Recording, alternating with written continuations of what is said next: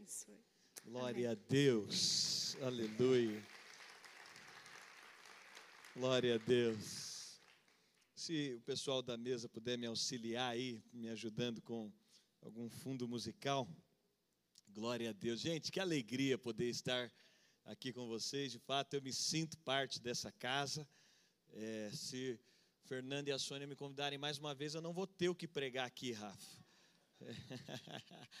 e, mas muito feliz de estar aqui. Todas as vezes que podemos estar aqui, para a gente é muito inspirador. Nos sentimos, ao mesmo tempo, eu digo que os lugares proféticos eles proporcionam uma mesa paterna, mas também uma mesa de destino. Então, quando eu estou aqui, quando eu estou com seus pastores, eu me sinto como se estivesse perto dos meus pais, até por uma questão de idade e de experiência, de maturidade. Então, me sinto como aquele menino sentado aprendendo, mas ao mesmo tempo de ver uma igreja que investe na próxima geração e ver jovens envolvidos, também me sinto inspirado de uma igreja que não vai parar por aqui, que tem sonhos, tem projetos, tem futuro. Eu diria que esse é o equilíbrio do melhor lugar para estar, onde a gente vê um ambiente de maturidade, paternidade, mas onde a gente vê um ambiente de destino e de futuro. Isso é tão precioso. Eu queria louvar a Deus por essa casa. Eu diria para você, não se acostume. Nós estamos num período no Brasil que as pessoas estão chamando show de culto. E os pastores estão falando para mim de avivamento. Eles convidam meia dúzia de gente famosa, começam a encher um lugar e dizem que é avivamento. Me perdoa, irmãos, a nossa voz profética vai ter que funcionar nesse tempo. Esses dias eu vi um pastor filmando uma fila, ah, é o que Deus está fazendo. Não, o que Deus está fazendo não, que um bom recurso faz um monte de gente famosa. Mas é, deixa eu. Falaram que eu estou em casa e vira um problema. Mas é lindo quando você vê, e a igreja que vai subsistir nesse tempo é de gente de verdade, é de gente que está aliançada com o lugar, construindo família, é de gente que está baseando a sua casa e sua família no lugar. Então eu queria aqui, com muito encargo, que você se unisse a mim. Eu queria aplaudir Jesus pela vida dos líderes dessa casa, pelos seus pastores, pelos líderes que lideram essa casa. Que alegria, que alegria. Nós trouxemos aqui, antes de começar a pregar, um devocional que nós lançamos, chama Primícias, consagrando ao Senhor o primeiro momento do dia. São 365 devocionais, um para cada dia. Você acorda de manhã, lê o devocional, mas a gente colocou o plano de leitura bíblico, porque você sabe, sua vida não pode ser conduzida pelo devocional que alguém escreveu, por mais que seja bíblico. Então a gente colocou um devocional que tem um plano de leitura, você pode ticar o plano de leitura todo dia. Então, se você já começou o plano de leitura, tudo bem, você vai começar a partir de amanhã, então você vai ver, aqui tem o dia 10 de fevereiro, então 11 de fevereiro e assim sucessivamente. A gente trouxe poucos, você pode depois lá no final adquirir o seu. Eu tenho certeza que vai enriquecer você, vai ser assim algo especial para a sua vida. Estava até conversando ali com o pastor Fernando, que eu sei que esse ano vai vir lançamento de livro aí. Então já já falei para ele, eu falei, nós vamos vamos fazer isso acontecer. E eu disse estou somado, empenhado em ver um lançamento de livro acontecer. Então nós estamos lançando uma editora e, e já está já tá intimado aqui publicamente, gente. Glória a Deus, gente. Que ambiente, que temor que eu estou aqui, porque quando eu entrei aqui, eu já fui tocado por uma graça tão grande. Quando a gente está nesses ambientes, a gente não precisa nem de palavra, que a presença de Deus faz o que palavras não resolvem, né? Eu queria que você fechasse seus olhos, colocasse a mão no seu coração. Vamos elevar toda a nossa expectativa a Jesus agora. Vamos reverenciar, Pai. Obrigado pela tua palavra. Obrigado porque o Senhor nos reuniu aqui. Eu sei que Nesse momento, o Senhor está reunindo pessoas que amam a tua glória. E quando nós reconhecemos a tua glória, só nos resta algo: reconhecê-la. E a tua presença, ela faz, ela fala, ela se move de forma tão especial, de forma única. E nós queremos dizer: tenha o controle dessa reunião, tenha o controle dos nossos corações. Nós oramos agora pedindo ao teu Espírito, aumenta a tua presença nesse lugar. Nós oramos pedindo ao Teu Espírito que a Tua presença venha nos direcionar e nos instruir. Nós pedimos ao Teu Espírito que a Tua presença possa nos dar uma nova visão e uma nova perspectiva. Nós não queremos simplesmente, simplesmente mais o impacto da Tua glória, mas nós queremos ser transformados pela realidade da Tua glória. Nós queremos que ela afete a nossa casa, a nossa forma de ver. Nós queremos que ela afete a nossa maneira de conduzir. E nós damos liberdade ao Teu Espírito para que faça em nós, para que faça nos nossos corações. Esse é o nosso desejo em nome de Jesus. Quem crê, diga amém. Eu quero compartilhar com você, e nesse tempo, nós estamos num tempo profético, eu quero compartilhar com você um pouco sobre construindo um lugar para a presença. Sobre a construção de um lugar onde, e nós sabemos, a presença de Deus habita em nós, amém? Nós entendemos que o véu do templo foi rasgado, mais ou menos 300 homens era necessário para mover o véu do templo. A espessura de um véu, que era mais ou menos de um punho, de um pulso. E esse véu não podia ser movido, mas a Bíblia diz que quando Jesus morre, acontece algo, o véu é rasgado. Mas a forma da qual o véu é rasgado nos dá um apontamento profético, nos dá uma direção, nos dá uma pista. O véu não é rasgado de baixo para cima. Porque tudo que é feito de baixo para cima fala de algo que é feito na força humana. E às vezes a gente fala da presença de Deus, do profeta, como se fosse uma dança para atrair chuva. Aquela coisa que eu estou forçando Deus fazendo alguma coisa. Eu gosto muito da presença de Deus, porque ela se manifesta a cada um de nós de uma maneira especial. Eu gosto muito da forma profética com que Deus se move, porque alguns de nós eu digo que é como tomar café, alguns de nós ficam empolgados pulando, outros de nós ficam simplesmente perplexos diante da glória. Alguns de nós têm uma própria personalidade um pouco mais retraída, e até que, né, gente, às vezes o até que às vezes o negócio quebra tudo. Aí você vem para uma conferência como essa. Eu lembro do meu cunhado, meu cunhado, apesar dele ter se né, ele era convertido, mas ele ainda não tinha tido uma experiência com a glória de Deus profunda. Eu lembro que ele ia nas conferências e ele ficava só olhando. E vez ou outra ele emitia um comentário um pouco assim, ah, eu acho que é exagerado demais. Aí, Rafa, até que um dia ele encontrou um pastor africano no final de uma conferência. E esse cara veio andando pelo corredor, e esse cara tinha aquela unção de descer e ir colocando a mão nas pessoas. E esse cara vem no corredor e ele fugiu o lugar inteiro e ele ia trocando de lugar à medida que o cara passava. E ele, um cara de uma formação, um cara mais erudito, conhecedor, tinha todos os seus preconceitos até o dia que a presença de Deus encontrou aquele cara. E através da vida daquele homem de Deus, ele foi tocado pela presença, e quando ele foi tocado pela presença, puf, ele sentiu algo que ele nunca tinha sentido antes. Ele levantou de lá e toda vez ele falava para mim: tinha que acabar todo o culto daquele jeito. Tinha que acabar todo o culto daquela forma. É tão gostoso nós reconhecemos que nós somos o lugar da habitação de Deus, mas existem lugares onde a presença de Deus tem mais liberdade para fluir. Nós somos o lugar da habitação de Deus, mas tem lugares onde a presença de Deus tem uma liberdade maior para se manifestar. Tem lugares onde a presença de Deus está mais à vontade. A Bíblia diz que Lázaro, Marta e Maria, Jesus ia na casa dele já não era mais só para realizar milagre. E eu amo uma conferência como essa, porque apesar de ter milagre, nós estamos buscando algo que é além dos milagres aqui.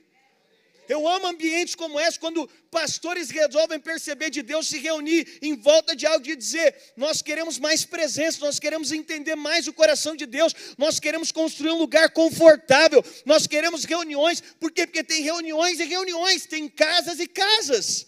Mas a Bíblia diz que Jesus, ele ia na casa de Lázaro, não é porque tinha um compromisso. Ele não ia na casa de Lázaro porque ele tinha que fazer alguma coisa ele ia na casa de Lázaro porque ele gostava de lá. Ele tinha prazer de lá.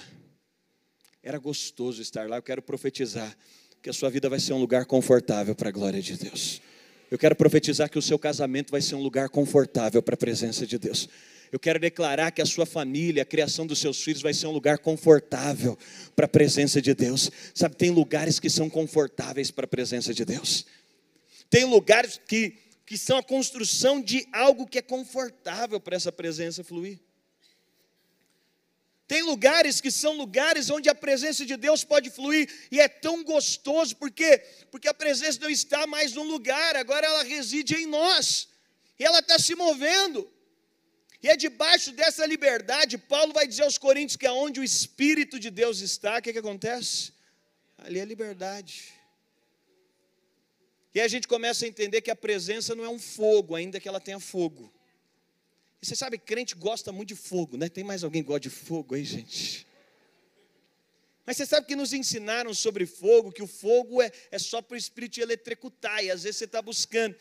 Mas você sabe que quando a Bíblia vai falar no Novo Testamento de fogo, ela fala sobretudo, Paulo diz: Olha, nós vamos edificar nossa obra e cada um veja como planeja, porque o fogo vai testar. Quem é o fogo? É o Espírito Santo. Quando você está pedindo fogo para Deus, a primeira coisa que você está dizendo, Deus me refina tira de mim o que não faz parte. Quando você está pedindo fogo, você está pedindo três coisas. A primeira, você está dizendo, Deus, me refina, queima o que é madeira, palha e feno. Você tem coragem de pedir fogo para Deus ainda? Você está dizendo para Deus, Paulo diz: tem duas formas de edificar os coríntios. Ele fala, com ouro, prata e pedras preciosas. E ouro, prata e pedras preciosas não tem medo de fogo. Porque ouro, quando é queimado, se torna refinado prata, quando é queimada, ela fica melhor do que era antes. Mas madeira, palha e feno tem volume, mas não tem consistência. Quando você está pedindo fogo, você está falando, Deus, queima o que é inconsistente na minha vida. Tira o que tomou o lugar do Senhor na minha história. Quando você está pedindo fogo para Deus, você está dizendo, Deus, eu estou disposto, se tem relacionamentos, relações, se existe. Sabe o que Deus tem falado comigo? 2023 eu fui escrever a minha lista do que eu queria para Deus, e está tudo bem. Aí Deus sorriu para mim e disse: Dênio, ninguém marcou a história dizendo o que queria de mim. Todo homem que marcou a história foi respondendo sobre o que eu queria dele. Você está disposto a pegar o papel e a caneta e ouvir, não que, você, não que você quer de mim, mas o que eu quero de você? Eu falei, aqui, Deus. Tudo bem, quero estar alinhado com o que você quer de mim. Quando você está falando do fogo do Espírito Santo, você está dizendo: Deus, eu estou disposto a ser renovado, a ser refinado. Eu estou disposto a abandonar coisas que já não fazem parte. E é no ambiente como esse que eu quero dizer para você: é no ambiente profético como esse. Deus trabalha com entregas. A gente fala muito de promessa. Deixa eu te explicar por que Deus te dá uma promessa. Você fala, Deus deu uma promessa para Abraão, pastor. Claro, nós vivemos atrás de promessas, oramos por promessas, mas deixa eu te explicar por que, que Deus te dá uma promessa. Por que, que Deus. Tem gente que tem promessa aqui, gente? Tem, gente, tem irmão que ficou com medo. Eu não sou pregador de pegadinha, tá? Não sou. Não sou. É claro que nós nos movemos por promessas, tem promessas de Deus. Se acabar a promessa de Deus na sua história, você vai viver pelo quê? Mas você precisa de entender por que, que Deus te dá uma promessa. Sabe por que, que Deus dá promessa, teologicamente falando? Para que você tenha alguma coisa para colocar no altar para se transformar numa aliança. Eu vou te explicar. A aliança abraâmica no Velho Testamento é a mais profunda que tem. Abraão vai fazer uma aliança com Deus. É porque um homem dá um filho que Deus dá o seu filho. É porque um homem se propõe a dizer: Deus, eu estou dando meu filho, pode entrar na terra. Deus não entraria na terra se não fosse por meio de uma aliança. Deixa eu dizer, Deus continua valorizando homens e mulheres de aliança, gente. Todas as vezes que você vem mês a mês colocar nessa igreja seu dízimo, sua oferta é aliança. Deus valoriza a gente de aliança. O que o mundo vai querer relativizar é o poder da aliança. Deus valoriza quem tem aliança. Quando você entra no novo ano, você coloca algo, é uma aliança. Abraão vai fazer uma aliança, mas Deus tinha dado uma promessa para Abraão. Deus falou: Eu vou te dar um filho. E Deus dá um filho para Abraão. Abraão recebe esse filho, mas Abraão chega até o Moriá. E quando chega no Moriá, o que, que Deus pede para ele? Entrega a promessa para a gente fazer uma aliança. Sabe por que, que Deus te dá promessa? Porque se Deus não te dá uma promessa, você é tão pobre, nós não temos nada, que você não tem nada para entregar. Aí Deus fala: Eu te prometo um casamento. Aí tem irmão que acha que a vida é o casamento. Não, a promessa que é o casamento é só você para ter alguma coisa para entregar quando Deus te falar: Vamos fazer uma aliança? Agora você tem alguma coisa para dar. Porque aliança é uma entrega de ambas as partes. E quando nós olhamos para esse ambiente de construção de presença, de entrega, o Espírito está nos refinando. Ele está retirando de nós aquilo que não faz parte, mas em segundo lugar, ele está nos iluminando. Quando o sacerdote entrava no tabernáculo, o tabernáculo era dividido em três lugares: tinha o átrio, o santo e o santíssimo. No átrio, todo mundo podia enxergar, porque era uma parte externa, o sol iluminava. Mas quando ele pisava no santo lugar, que fala de um lugar mais profundo, no santo lugar só podia ser se enxergar, porque tinha algo chamado candelabro, que aponta para a presença do Espírito Santo. O candelabro tinha sete hastes e ele era iluminado. Ele diz: o fogo vai arder. Ali, ele está dizendo: olha, tem um fogo dentro do candelabro que ele vai iluminar. As sete hastes apontam para os sete Espíritos de Deus. O sacerdote não podia enxergar se a presença do Espírito Santo não iluminasse. Sabe o que eu quero dizer? Nessa presença, Deus te mostra coisas que naturalmente você não pode ver você percebe coisas que antes você não podia perceber. Mas por fim, essa presença me capacita, porque depois que ela vem, ela retira o que não é para mim, ela me dá uma direção, agora ela me dá poder para cumprir aquilo que eu estou vendo. Ela me dá graça para cumprir, porque essa presença, ela não é um sentimento, um fogo, uma nuvem, essa presença é uma pessoa. E o nome dessa pessoa é Espírito Santo.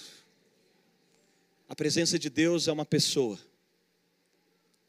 E na relação com essa pessoa, nós descobrimos o coração de Deus. Mas eu quero entrar com você, até porque eu quero investir um tempo orando com você. Abra sua Bíblia em 2 Reis, capítulo 4, verso 8 ao verso 11.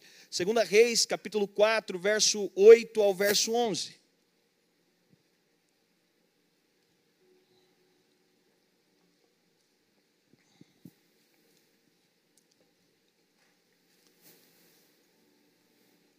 Olha o que a Bíblia diz: certo dia, Eliseu foi à cidade de Sunem. 2 Reis 4, 8. Certo dia, Eliseu foi à cidade de Sunem. Uma mulher rica que morava na cidade o convidou para fazer uma refeição na sua casa. Depois disso, sempre que ele passava por lá, parava na casa dela para comer. Diga, sempre parava na casa dela. O profeta aqui é a expressão da presença de Deus na manifestação da presença de Deus. A mulher disse ao marido: sem dúvida, esse homem que sempre passa por aqui é um santo homem de Deus. Vamos construir um quartinho. Diga assim: vamos construir um quartinho. É isso que eu quero te desafiar a fazer nesse ano. Vamos construir um quartinho. Tem alguém pegando aí, gente? Essa mulher está vendo algo, ela está dizendo: vamos construir um quartinho. Por quê? E talvez você pergunte para mim, pastor, mas na nova aliança a presença de Deus não está fora, ela está dentro. Não tem como sair. Paulo vai dizer: se eu subir ao mais alto céu, ele está. Se eu descer ao mais profundo abismo, ele vai estar tá lá. Se eu for ao lugar mais distante, ele está. Me explica isso. É, um dia depois de um tempo devocional, eu finalizei meu tempo devocional, o Espírito Santo falou: Denis, você está me tratando como poder. Eu não sou um poder, eu sou uma pessoa. E aí o Espírito Santo falou: Eu posso ir no banco com você? Eu ia no banco. Ele disse: Claro. Eu disse: Senhor, mas o senhor não vem no banco comigo todas as vezes que eu venho? Ele disse: Dênio, você precisa de aprender a diferença entre estar presente e ser participante. O Espírito Santo está presente, a pergunta é: ele é participante? Quando nós falamos de algo profético, se mover no profético, a grande questão é: o Espírito Santo está presente todos os dias que você vai para o seu trabalho. A pergunta é: ele pode participar? O Espírito Santo está presente na sua casa. A pergunta é: na criação dos seus filhos, ele pode participar da criação dos seus filhos? O Espírito Santo está presente no seu casamento, por quê? Porque você recebeu ele, ele está dentro, ele está presente. É, é, é, uma verdade teológica irrevogável, ele está presente. E sabe qual que é o pior? Paulo vai falar, inclusive, para os coríntios, quando Paulo vai instruir os irmãos que estavam fazendo muita besteira depois do culto se envolvendo com casos extraconjugais, se embriagando. Paulo poderia falar muitas coisas, irmãos. Eu começaria dizendo, irmãos, vocês têm mulher. E se a mulher de vocês ficar sabendo, vai ser um caos. Ele poderia usar de muitos artifícios. Irmãos, vocês têm filhos, olha o que vocês estão produzindo nos filhos de vocês. Irmãos, vocês têm um testemunho a zelar. Paulo poderia ter utilizado de muitas coisas que talvez nós utilizaríamos, mas Paulo vai para o nível mais profundo. Ele diz: Irmãos, vocês tornaram um templo do Espírito Santo. E quando vocês se entregam a uma meretriz, vocês estão subjugando a presença de Deus a um ambiente que não faz sentido. O que, que Paulo está dizendo em outras palavras? Essa presença está te acompanhando em todo o tempo. Eu vou dizer, para quem nasceu de novo e vive fora do lugar de celebrar essa presença, é o pior lugar que existe. Mas quando nós olhamos para esse lugar, é um lugar onde nós estamos valorizando, onde nós estamos per permitindo que ela participe, permitindo que ela instrua, que ela direcione, não só uma presença que eu calo, que eu quieto, que eu silencio a voz, mas uma pessoa que é participante, que direciona, que instrui, que conduz. Durante um tempo da minha vida eu precisei de mudar essa chave para poder entender que o Espírito Santo é uma pessoa, que ele anda comigo. As coisas mais profundas que eu ouvi de Deus foi fazendo perguntas simples. Por quê? Porque se ele é uma pessoa, ele caminha comigo, ele viaja comigo. Já houve situações, um tempo atrás, eu ia ministrar numa igreja no interior, e eu estava à noite orando, tendo um tempo com o Espírito Santo. O Espírito Santo falou para mim: Quem vai com você amanhã? Eu falei: Minha esposa vai comigo amanhã. Ele falou: Eu não queria que ela fosse. Eu falei: Senhor, se amanhã eu acordo minha esposa com um compromisso marcado e falo: O Espírito Santo não quer que você vá, ela não vai acreditar em mim. Pode, pode acreditar. Ela não vai crer que é verdade eu vou arrumar um problema. Ele falou: pode ficar tranquilo, porque amanhã eu queria viajar só eu e você. Eu não sei se você sabe, a presença mais poderosa que você tem não é de um amigo, não é de um parente, não é de um companheiro, não é mesmo nem do seu cônjuge, é a presença do Espírito Santo. A presença que você deveria mais celebrar, reverenciar, reconhecer. Esses dias eu ouvi a história de um pastor que ele disse que o culto da igreja dele começou a ficar muito vazio. E o pastor com culto vazio, irmão, é assim, você, você fica olhando quem não veio. Eu sei que seu pastor, ele não tem culto vazio, por isso, glória a Deus por isso. Mas você começa a olhar quem não veio. Você come... É uma loucura um culto vazio. E esse pastor estava muito incomodado. E para ajudar, teve um culto que, inclusive, o ministro de louvor ligou de última hora e falou: Pastor, não vou poder ir. Aí ele ficou revoltado e ele falou que começou o culto, as pessoas começaram a chegar e se ajoelhou revoltado e falou: Deus, nem o ministro de louvor veio hoje. Está ouvindo aí os ministros de louvor, só para dar um. Assim. Nem o ministro de louvor veio hoje. E aí ele ficou revoltado. Aí o Espírito Santo falou para ele: Você está revoltado que o ministro de louvor não veio? Ele falou: Estou. Deus falou: Eu não apareço no seu culto faz tempo e você nunca esboçou nada.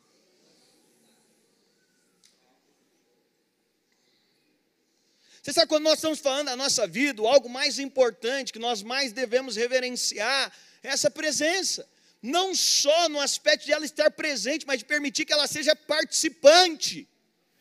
Tem gente que Deus nunca te fala de entrega profunda, porque você não está disposto a escutar.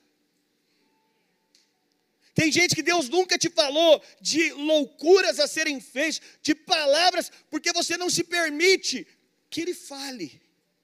Eu lembro que nessa ocasião, eu fui para essa viagem, deixei a Bruna, e eu fui daqui lá conversando com o Espírito Santo. E quando você começa a tratar o Espírito Santo como uma pessoa, tudo muda, gente. Porque quando eu cheguei aqui, eu não cheguei sozinho. É maravilhoso porque aqui ele já estava, e essa é a complexidade do Evangelho. Mas você começa a andar acompanhado. Você está lá no seu emprego, você tem uma situação para resolver, você entrou numa sala de reunião, o Espírito Santo está com você. Você teve que lidar com uma situação, você vai enfrentar uma questão médica. Você chegou, o Espírito Santo está com você. E mais do que simplesmente você dizer, tem uma presença aqui, não, tem alguém participando aqui da reunião.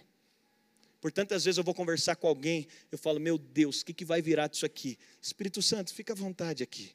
Daqui a pouco eu vejo a história ganhando uma outra curva. Daqui a pouco eu vejo o coração da pessoa se abrindo de outro jeito. Por quê? Porque o Espírito não está só presente, ele está participando. Ele está conduzindo. Ele está direcionando. E eu lembro que nessa ocasião que eu deixo a minha esposa em casa, eu vou numa viagem de mais de duas horas até o interior. Eu e o Espírito Santo, eu falei, beleza, vamos, vamos conversando, vamos falando, vamos colocar a música que o senhor gosta. Que música eu devo ouvir? Ué, você está com uma pessoa junto com você. Como eu devo tratar minha esposa? Se você colocasse seu pastor dentro de casa, tem muita coisa que você fala para sua esposa que você não falaria. Tem muita coisa que você faz que talvez você não faria por causa de um pastor. Por quê? Porque você respeita talvez a figura de alguém. Mas você precisa de entender, quando você tem o Espírito Santo presente, é mais profundo do que qualquer pessoa. Um tempo atrás, um irmão falou para mim, eu falei, irmão, eu queria assistir uma série, o irmão me, um pastor meu, ele me, me, me falou, pastor, assiste essa série aqui, é muito 10. Fui assistir a série, sentei para assistir a série. Logo nas primeiras cenas, eu falei, Jesus amado, tive que pular eu virei para minha mulher e falei: crente não pula série. Se você tiver que pular, você não assiste. É só meu isso aqui, tá? Aí eu tive que tirar. Depois da terceira cena, eu tive que tirar. Porque eu sei que tem irmãos espirituais demais para assistir algumas coisas. Eu não sou. Então eu falei para minha esposa: isso aqui não faz sentido, não dá para ninguém ver, não está legal. Desliguei e liguei para o cara. Falei: deixa eu te falar. Para ajudar, eu estava com visita em casa. Aí a pessoa chega achando que você é super crente, você fala, vamos assistir uma série, você coloca um negócio daquele na TV. Eu falei para ele, cara, você me fez passar um constrangimento, porque você me indicou uma série, e eu coloquei aqui, inclusive. Aí ele falou, mas quem estava aí? Ele ficou preocupado com quem estava. Eu falei, o Espírito Santo ele não estava só presente, ele estava participando aqui na hora de assistir o filme. E aí muda tudo. Essa mulher, a Bíblia vai falar sobre uma mulher, eu quero te falar de quatro coisas que ela coloca para construir um lugar de presença.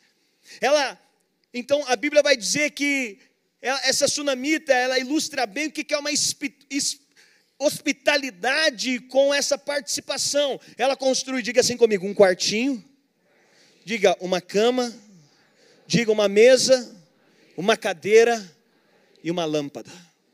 Ela vai construir um lugar e ela vai construir um quartinho. Ela entende, tem que ter um lugar. Eu quero construir, eu quero, quero valorizar. Ela constrói um quartinho, coloca uma cama, uma mesa, uma cadeira e uma lâmpada. O que ela estava dizendo? Eu reverencio a presença de Deus. Eu valorizo a presença de Deus. A presença de Deus, para mim, é algo importante. A presença de Deus é algo para mim que eu reconheço. A presença de Deus, e se você sabe, você sabe sobre a vida que essa presença manifesta, o que ela está dizendo é o que Jesus nos convida em Mateus 6,6: quando orarem, cada um vá para o seu quarto, feche a porta e ore ao seu pai em segredo, e o seu pai que observa em segredo vos recompensará. Ela está dizendo, Jesus nos convidou, esse quarto não é um lugar físico, é um lugar espiritual. Jesus disse: Olha, quando você for orar, entra no teu quarto. O que ele está dizendo? Constrói um quarto, não é um quarto físico simplesmente. É um quarto espiritual. E essa mulher nos ensina o que, ela pôs nesse quarto, o que, que era importante colocar nesse quarto, o que, que ela valorizou colocando nesse quarto. E ela vai então fazer esse quartinho. O quarto que Jesus propõe em Mateus 6,6. O nome desse quarto é Tameon é um lugar de riqueza, era dispensa de riqueza, é um lugar onde você vai para ser enriquecido, é um lugar onde você vai e você tem contato com a glória. O que é a glória de Deus, pastor? É tão maravilhoso. Eu cheguei aqui, nós estávamos no tempo de louvor, eu só pude me prostrar aqui e falar: Senhor, não deixa estragar esse ambiente, não. Não me permita estar aqui, porque que, o que é glória? No Velho Testamento nós temos os nomes e atributos de Deus. Inclusive, tem uma matéria da teologia que fala sobre nomes e atributos de Deus. São formas e facetas do conhecimento de Deus. São formas e facetas do conhecimento de Jeová. Ele começa se revelando como eu sou. Ele é o Deus de Abraão, de Isaac, de Jacó, o Deus de gerações. O eu sou, é o Deus que vai trazer provisão. Mas o que é glória quando a Bíblia está dizendo sobre glória? Glória não é só parte de Deus. Glória não é só um toque de, da provisão de Deus. porque às vezes nós experimentamos um toque do Deus que é provedor, às vezes nós experimentamos o toque do Deus que é a nossa bandeira, às vezes nós experimentamos um toque do Senhor que nos sara, mas glória é a junção de todos os nomes e atributos de Deus em uma só presença. Glória é como se a presença completa. É como se a presença total de Deus se manifesta. Tameon é esse lugar onde nós temos essa glória se revelando, onde nós temos essa glória se manifestando, onde nós temos essa realidade densa, e essa mulher então ela vai construir um quarto. Ela vai preparar um quarto, ela vai preparar um lugar, ela vai organizar um lugar. E aqui nós estamos falando de mais do que algo físico, nós estamos falando de algo espiritual. E ela vai construir um quarto e ela coloca quatro coisas dentro desse quarto. Eu quero te encorajar, já tem um quarto espiritual aí, amém? Mas eu quero te encorajar a decorar esse quarto. E a Bíblia diz então que ela diz para o seu marido: o profeta vem aqui, o profeta aponta para a presença de Deus.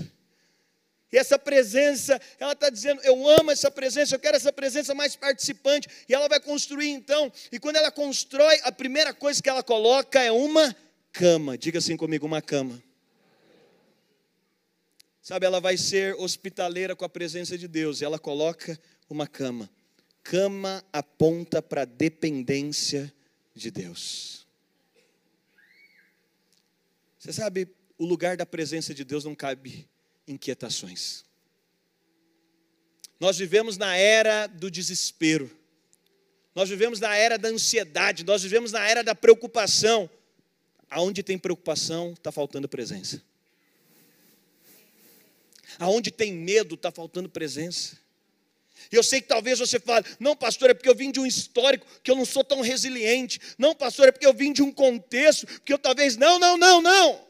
A primeira coisa que essa mulher vai colocar é uma cama. Eu não sei se você sabe, mas eu gosto muito do conceito de John Piper. John Piper fez um texto que depois você pode pesquisar. Por que, que Deus criou o sono? E Piper foi dizer: Deus não precisava ter criado o homem com a capacidade de dormir. O homem poderia ser um ser que não dorme. Um homem poderia ser um ser que não precisa fazer essa pausa. Eu não sei você, eu sou daqueles que têm dificuldade de dormir. Quanto menos eu dormir, é melhor. Eu quero estar ativo, eu quero estar acordado. E John Piper vai dizer: Deus criou o sono, porque pelo menos em um período do dia, você fica indefeso, sem capacidade, como um lactante, do jeito que você veio ao mundo, em cima de uma cama. E para você lembrar que Deus continua sendo Deus. O que Deus está dizendo é para o empresário mais capaz, pelo menos uma vez ao dia, você vai ficar completamente indefeso, como um lactante recém-nascido, para lembrar o seguinte: Deus está trabalhando enquanto você está dormindo. Deus continua todo suficiente enquanto você precisa de lembrar que você tem limites. A cama fala desse lugar de dependência. A presença de Deus, à medida que nos envolvemos na presença de Deus, o que, que acontece conosco? Nós vamos nos tornando mais dependentes. À medida que nos envolvemos nesse lugar, a dependência cresce e a gente começa a perceber que o processo de Deus é nos tornar cada vez menos suficientes de nós mesmos. Eu me vi semana passada, mandei meu, o carro da minha esposa para o mecânico, começou a demorar. O cara disse: Dênio, essa peça ninguém encontra. Eu me vi orando, rogando, dizendo: Senhor, eu não tenho capacidade nem de achar uma peça. Eu não tenho capacidade. A presença de Deus quebra a nossa suficiência. É por isso que quando nós os reconhecemos nesse lugar e estamos aqui a pergunta é: você pode construir uma cama? Você pode construir um lugar onde você diz: Deus, eu não quero estar no controle. Eu quero abrir mão do meu controle. Eu quero abrir mão da minha força, eu quero abrir mão da minha capacidade, eu quero abrir mão. O lugar dessa presença é um lugar que tem uma cama, é um lugar onde a presença de Deus está oferecendo a nós descanso. Muitos de nós, a presença de Deus quer oferecer para você descanso. Enquanto eu falo aqui, eu quero permitir que ondas toques sobrenaturais dessa presença possa tocar você. Porque talvez você se pega tão preocupado com algo. E talvez você me diz, pastor, esses dias eu fui num tempo onde eu estava construindo um ambiente de cama para a presença de Deus. Eu saí de lá dizendo, eu devia estar preocupado com isso, mas não estou. A presença de Deus tem capacidade de você olhar para o saldo do banco, talvez, e dizer: Eu devia estar preocupado com isso, agora eu devia estar desesperado, agora eu devia estar fazendo alguma coisa, mas agora eu estou tranquilo. Talvez você está olhando para os seus filhos, tem pais aqui, talvez você está olhando para os seus filhos e você está dizendo: agora eu devia estar preocupado com os meus filhos. Agora eu devia estar preocupado porque saiu da minha esfera. Agora eu devia estar preocupado, mas eu não estou. Por quê? Porque aquela mulher falou: vou construir uma cama que aponta para a dependência de Deus. Nessa presença eu posso estar completamente dependente. Nessa presença eu posso renunciar às minhas forças.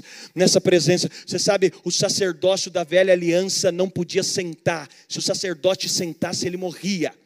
Na velha aliança, o sacerdote tinha que ficar em pé, ele tinha que ministrar tudo em pé. Mas a Bíblia diz que o sumo sacerdote, que é Jesus, ele veio trazer uma nova dispensação. Na primeira dispensação, o sacerdote não podia se sentar, porque o trabalho era um trabalho de atividade. Mas a Bíblia diz que, tendo Cristo concluindo todas as coisas, nós temos um sumo sacerdote que está sentado. Porque estar em pé fala de trabalho, estar sentado fala de descanso e autoridade. Esse lugar da presença é o lugar onde tem uma cama, que nós estamos descansados na autoridade de Deus. Será que você pode fechar os seus olhos por um instante? Eu quero profetizar sobre você o descanso da presença. Eu quero declarar que aí no seu quarto, no seu quartinho, tem uma cama.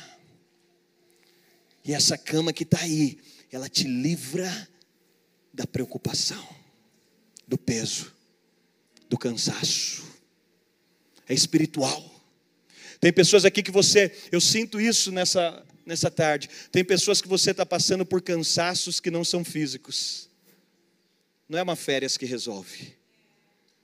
Não é um pacote para Maceió não é uma viagem para a Europa. É que você precisa de aprender que nessa presença tem uma cama. Tem um lugar. E eu quero declarar que há uma cama preparada para a presença. Há uma cama colocada para a presença. Mas acompanhe comigo, essa mulher ela ela vai então construir uma cama, mas a Bíblia diz que ela também vai colocar uma cadeira. E cadeira aqui fala sobre a liderança do espírito, cadeira fala sobre o lugar de governo, cadeira fala sobre um trono. Ela constrói um quartinho, ela coloca uma cama de dependência, ela coloca uma cama de despojamento, ela coloca uma cama dizendo: Eu dependo inteiramente, eu durmo, você continua acordado, eu tenho limites, você é ilimitado, eu não posso e você faz, eu vou descansar inteiramente. Mas também nessa presença, ela coloca uma cadeira que aponta para um lugar de autoridade. Que aponta para um lugar. Essa cadeira no cômodo que preparamos é o trono. Fala de trono, é oferecer o trono. Todos nós temos um trono da nossa vida, um lugar das tomadas de decisão, é por isso que eu digo que quando a presença de Deus, quando esse ambiente nos toca, agora o trono da nossa vida não é nosso. Agora a direção da nossa história não é nossa. Agora o que vai acontecer no seu futuro, irmão, não é você que define.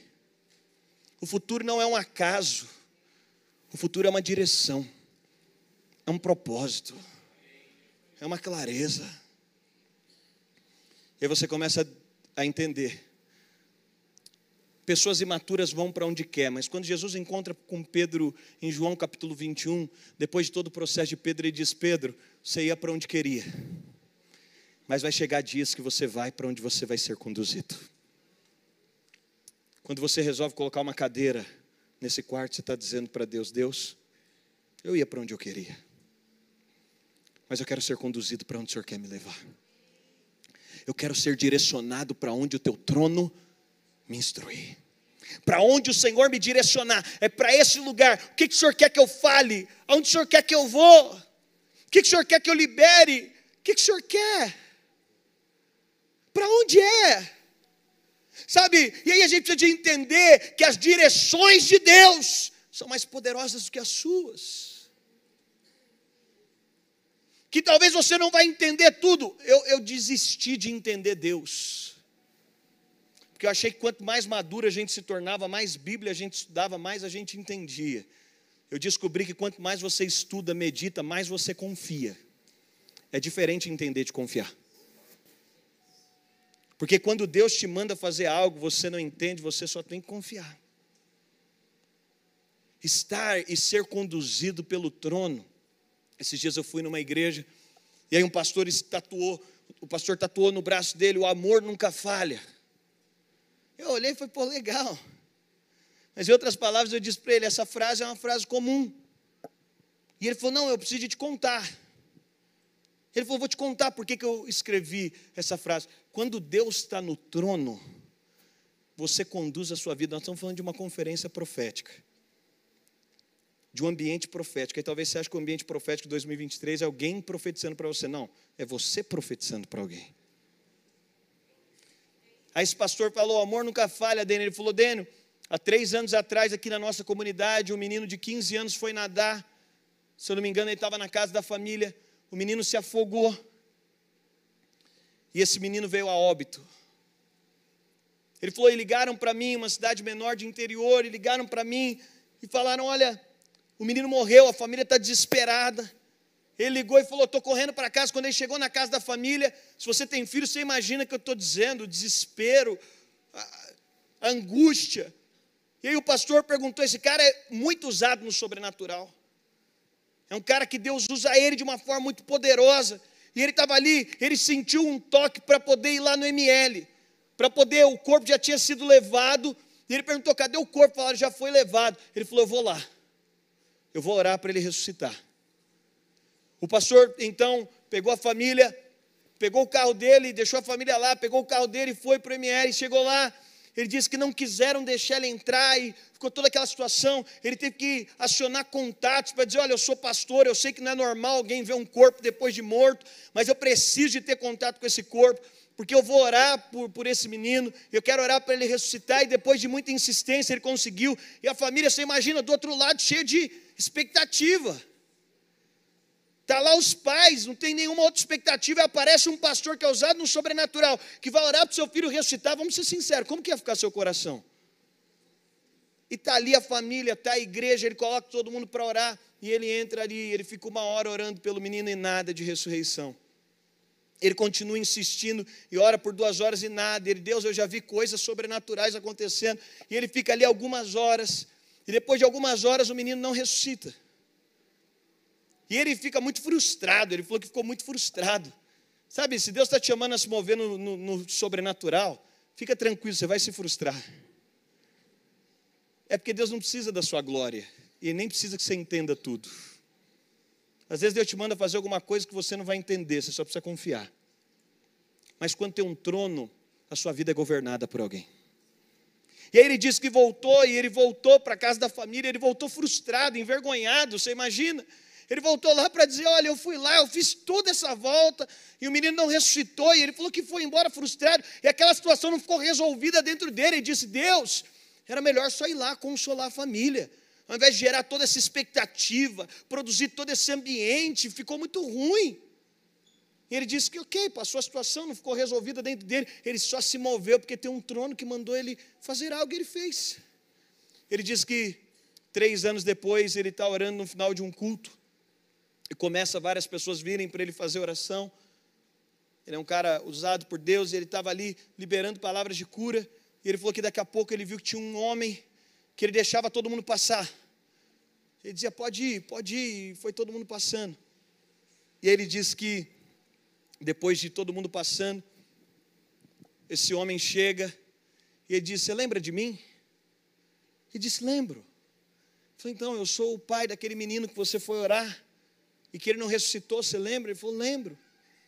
Ele disse: Olha, eu estou aqui para te agradecer, porque foi meu filho morreu, mas o maior ato de amor que meu filho já recebeu em toda a vida dele foi você ter aberto mão da sua reputação para entrar num lugar para orar para ele ressuscitar. Não tem uma cena que tenha marcado mais a minha vida do que saber que um cara desconhecido se propôs a abrir mão da sua reputação. Ele poderia ter ressuscitado. Ele não ressuscitou, mas ele foi amado até o último momento. Até o último momento do corpo dele na terra, teve alguém amando ele. E isso mudou minha vida completamente. Eu não sou mais o mesmo homem. Sabe o que é se propor a permitir o trono? É se propor a entender que o amor de Deus nunca falha. Por que, que o amor nunca falha? Porque a ressurreição falhou, mas o amor não falhou. Porque a ressurreição natural falhou. O menino não ressuscitou, mas o amor não falhou. Essa mulher constrói um trono, porque ela está dizendo: você precisa de entender o seguinte: a chave da vida cristã não é o que você vai ganhar de Deus, é o que você vai perder para Deus. Não é o que o Evangelho vai te dar, é o que o Evangelho pode te tomar. E a verdade do Evangelho é que nós somos enriquecidos em Cristo, através daquilo que nos dispomos a liberar. Ela coloca uma cadeira, dizendo: Nesse lugar tem um trono. Quando você se depara com a presença de Deus, você vai descobrir que a sua vida é conduzida por um trono, que Ele direciona a sua história. Mas uma terceira e penúltima coisa, utensílio que ela coloca, ela coloca uma mesa. Ela então coloca uma cama como um sinal de dependência para dizer: é nessa presença que eu quero estar, eu quero depender integralmente. Quando tudo for mal fora, lembre-se: tem uma cama preparada para você na presença de Deus. Quando tudo fora estiver desorganizado, mas ela também coloca um trono que está conduzindo a vida dela. Mas agora ela põe também uma mesa. Mesa fala de um lugar de adoração. Mesa fala de um lugar onde o profeta sentaria como símbolo da presença de Deus e ela pode olhá-lo face a face. Ela pode olhá-lo nos olhos. Mesa aponta para um lugar de adoração e Paulo vai falar em 2 Coríntios 3:18 sobre o método mais poderoso de transformação que existe sobre o método mais impactante, Paulo vai dizer: e todos nós com o rosto descoberto, contemplando como por um espelho a glória do Senhor, nós somos transformados de glória em glória, na mesma imagem de quem Ele é. Ela coloca uma mesa, porque a presença nos é dada para nos tornar mais parecidos com quem Ele é. Quando ela coloca essa mesa agora, ela está olhando face a face. A mesa fala de um lugar que nós sentamos, a mesa fala de um lugar onde nós estamos no mesmo nível, onde Deus nos chama para um nível de intimidade, onde Ele desce no nosso nível, Ele olha nos nossos olhos. A mesa fala de um altar de adoração, de um altar de entrega. A mesa fala desse lugar de transformação que acontece pelo Espírito. E agora ela vai colocar então essa mesa e ela agora vai se relacionar com essa mesa. Sabe, adoração fala de entrega. Gênesis capítulo 22, a primeira menção de adoração na Bíblia, não é uma música.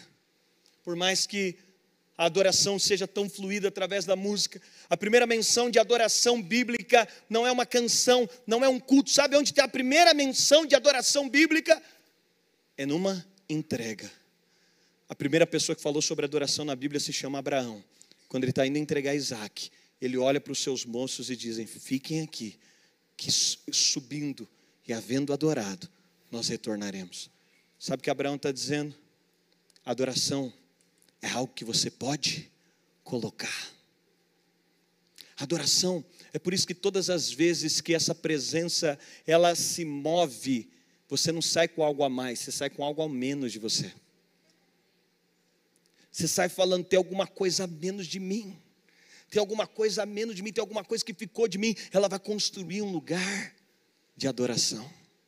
Mas por fim, e se a banda quiser vir aqui para nós orarmos, ela vai colocar uma lâmpada. A lâmpada, lá em Mateus capítulo 25, Jesus conta sobre as dez virgens, cinco prudentes e cinco nécias. Jesus vai falar sobre a lâmpada. E o que é a lâmpada? A lâmpada fala sobre a unção do Espírito Santo. A lâmpada vai falar sobre a unção que é mantida viva. A lâmpada aponta para essa unção que é alimentada. E Jesus vai dizer: Olha, os últimos dias. Escatologicamente eu creio que ele estava falando da igreja nessas dez virgens. Ele vai dizer: parte vai estar com a sua lâmpada acesa parte vai estar percebendo a movimentação que está acontecendo, parte vai entender com uma leitura profética que o que Deus está fazendo. Eu não sei se você está percebendo, mas quando nós falamos sobre música na igreja brasileira recentemente, talvez em nenhum outro momento da história nós cantamos tanto Maranata. Talvez em nenhum outro momento da história nós cantamos tanto no aspecto de que Jesus venha e por quê? Porque tem uma movimentação profética, a igreja está perceptiva. Maranata, ora vem, Senhor Jesus. Numa sensibilidade, ela coloca uma lâmpada que aponta para a unção. Você sabe, aquelas virgens, parte delas tinham uma lâmpada, mas estava apagada, porque não tinha óleo. Não tinha óleo. Olha uma resposta dos processos de maturidade que nós passamos. Olha uma consequência de Getsemane. Jesus pôde liberar, é na prensa da azeitona que vem o azeite. É nesse lugar de processo e na resposta. Ela vai colocar agora uma lâmpada que aponta para a unção do Espírito Santo. Sabe? O que eu penso que Deus quer fazer conosco nessa temporada é te levar a construir um quarto que tenha dependência através de uma cama, que tenha um trono através de uma cadeira, que tenha adoração através de uma mesa e que tenha unção através de uma lâmpada. Um lugar que você pode desenvolver uma paixão maior pela presença de Deus. É nesse lugar de entrega, é nesse lugar de se permitir, é nesse lugar de acessar um lugar novo nessa presença, é nesse lugar de perceber uma movimentação nova de Deus. E o que eu sinto é de terminar orando por isso.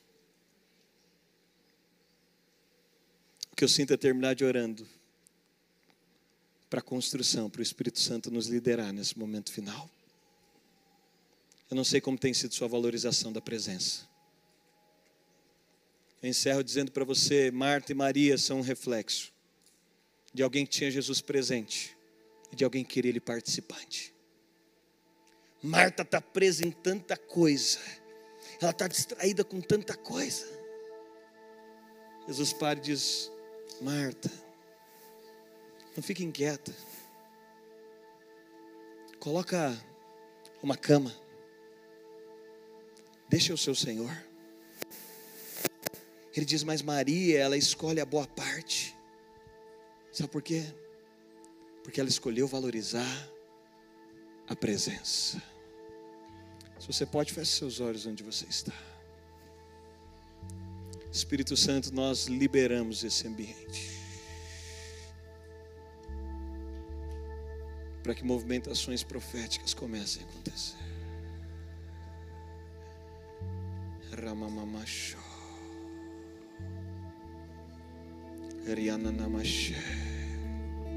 Doce presença.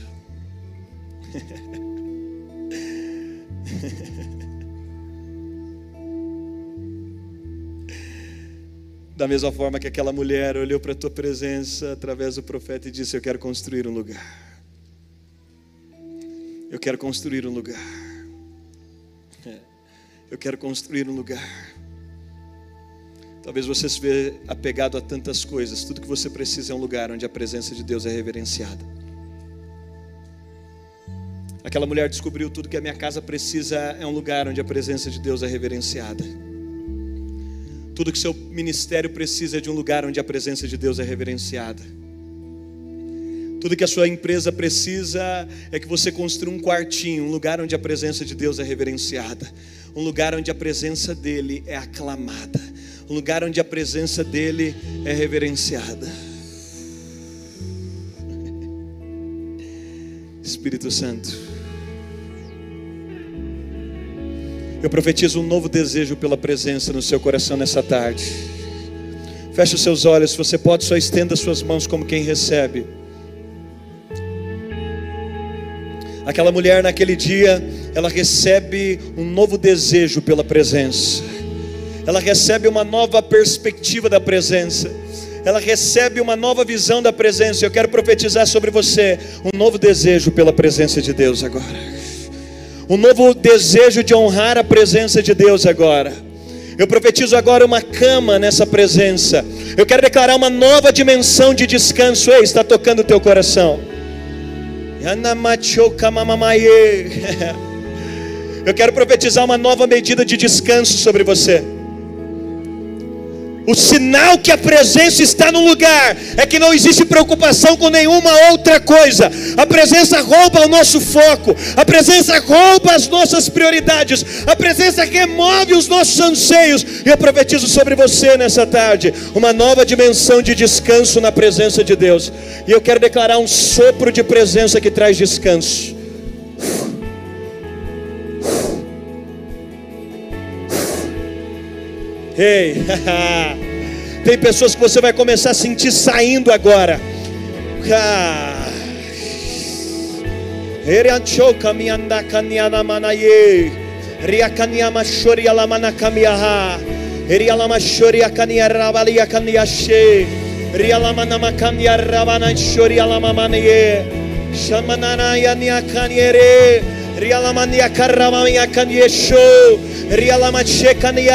Vamos lá, se você pode, vamos construindo esse lugar. Vamos construindo um lugar de descanso. Vamos construindo uma cama nesse quarto. O quarto está aqui. Vamos construindo uma cama. Eu quero profetizar que nessa presença os medos se vão. Eu quero declarar que nessa presença os seus traumas são curados. Eu quero declarar que nessa presença o medo do futuro vai embora. A insônia é quebrada. Era show. Eriamanaye kanie. Erialamachori Erialaramachou. Erialamachou. Eriakanamamá. Há uma mulher nessa reunião. Eu sinto do Espírito que há uma mulher nessa reunião. Você foi abandonada no seu casamento e a partir daí nunca mais você viveu igual. As suas noites se tornaram noites longas e difíceis. Você passou a viver um processo depressivo a partir da ruptura do seu casamento. Você não conseguiu se libertar disso. O Senhor está dizendo para você: Eu estou colocando uma cama,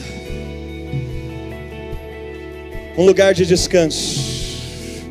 Eu quero que você feche seus olhos onde você está. Aonde está essa mulher? Dê assim com a sua mão. Onde está? Eu não quero expor você. Feche seus olhos. Faça assim. Está ali? Amém. Você pode abaixar sua mão, eu já te vi. Eu quero orar por você, eu quero profetizar sobre você. As suas noites não serão mais as mesmas. toda culpa está saindo do seu coração. Porque o diabo tem trabalhado com um processo de culpa sobre o teu coração. Ele tem gerado culpa dentro de você. É. Por isso eu sinto o Senhor dizendo a você: Eu estou te liberando de toda culpa, de todo medo. Eu quero profetizar que uma cama está sendo colocada eu quero profetizar um novo tempo de descanso. Como profeta de Deus, eu quero declarar que é um novo tempo de descanso para a sua história. Eu vejo Deus quebrando cadeias e grilhões. Eu vejo Ele está tocando a sua mente. Há pensamentos que têm roubado a sua mente, há pensamentos que têm consumido, são pensamentos contrários que têm consumido você. Eu sinto Ele dizendo para você: estou renovando a sua mente. Porque se até aqui você esteve parada, Ele está dizendo: estou te dando novos pensamentos. Eu estou te dando novos pensamentos. A sua vida parou, mas Ele está apertando um play e Ele está te devolvendo para a sua história. A sua vida tinha parado, mas Ele está dizendo para você: Eu estou te devolvendo para a sua história. Eu estou te devolvendo para o projeto, para o propósito, para a vida que eu te criei a viver. Pai, eu quero declarar sobre essa mulher um lugar de descanso na presença. Vamos lá, erga suas mãos, um lugar de descanso na presença. Um lugar de descanso na presença. Vai acontecer uma coisa doida aqui, alguns de vocês vão sentir vontade de dormir. Eu profetizo agora pessoas que estão sofrendo de insônia. Eu quero declarar sobre você agora o sono da presença. Esse é o sono que o salmista ele diz: agora, onde você está? Se você está sofrendo de insônia, eu declaro sobre você sono da presença. Eu quero declarar sono da presença. O que os remédios não fazem, eu quero declarar sono de presença.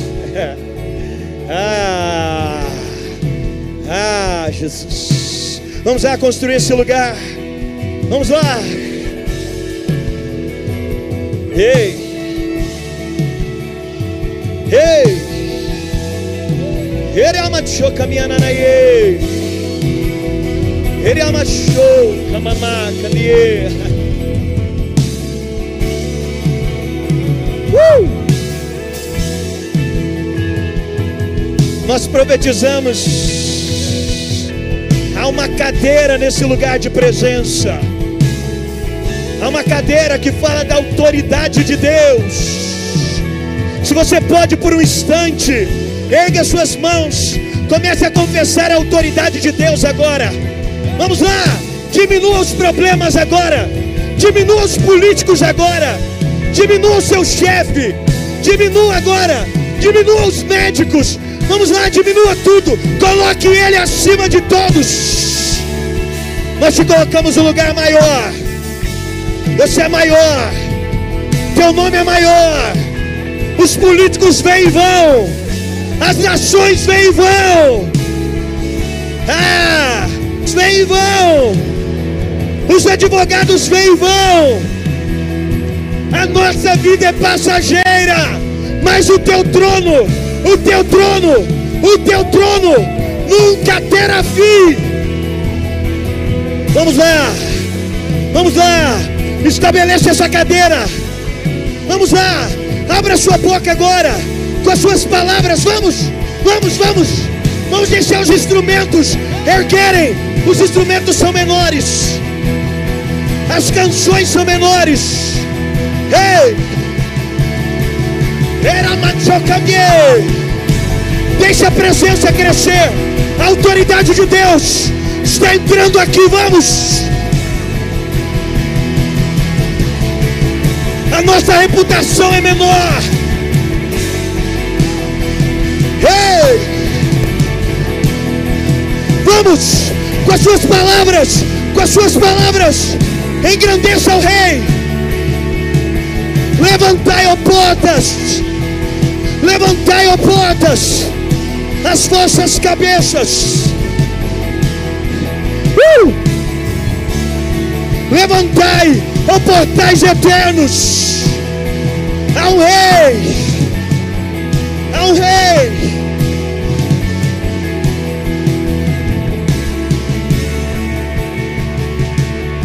Nessa cadeira, nós dizemos que você tem autoridade.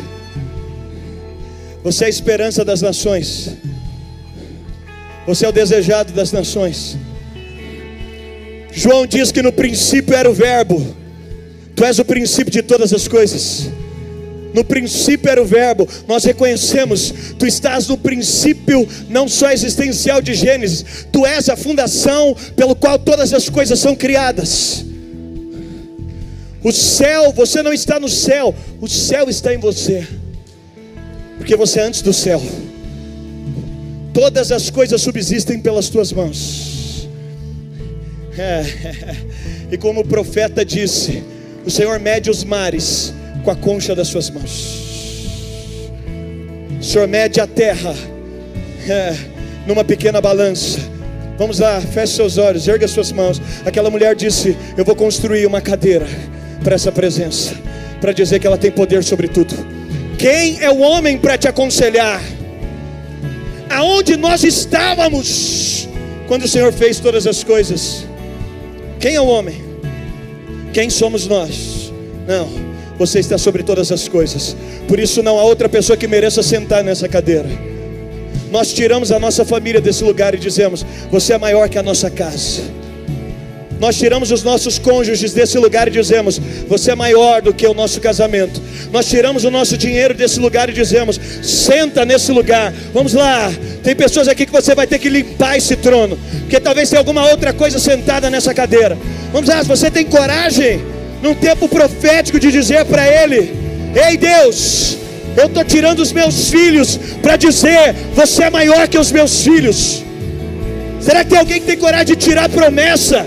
Talvez a sua vida cristã perdeu a intimidade por causa de uma promessa. Será que você pode dizer, Deus, como Moisés, eu não preciso subir mais, eu não preciso mais ver a terra, porque você é a minha porção, você é o meu lugar. Vamos lá por um instante, as suas mãos, vamos lá.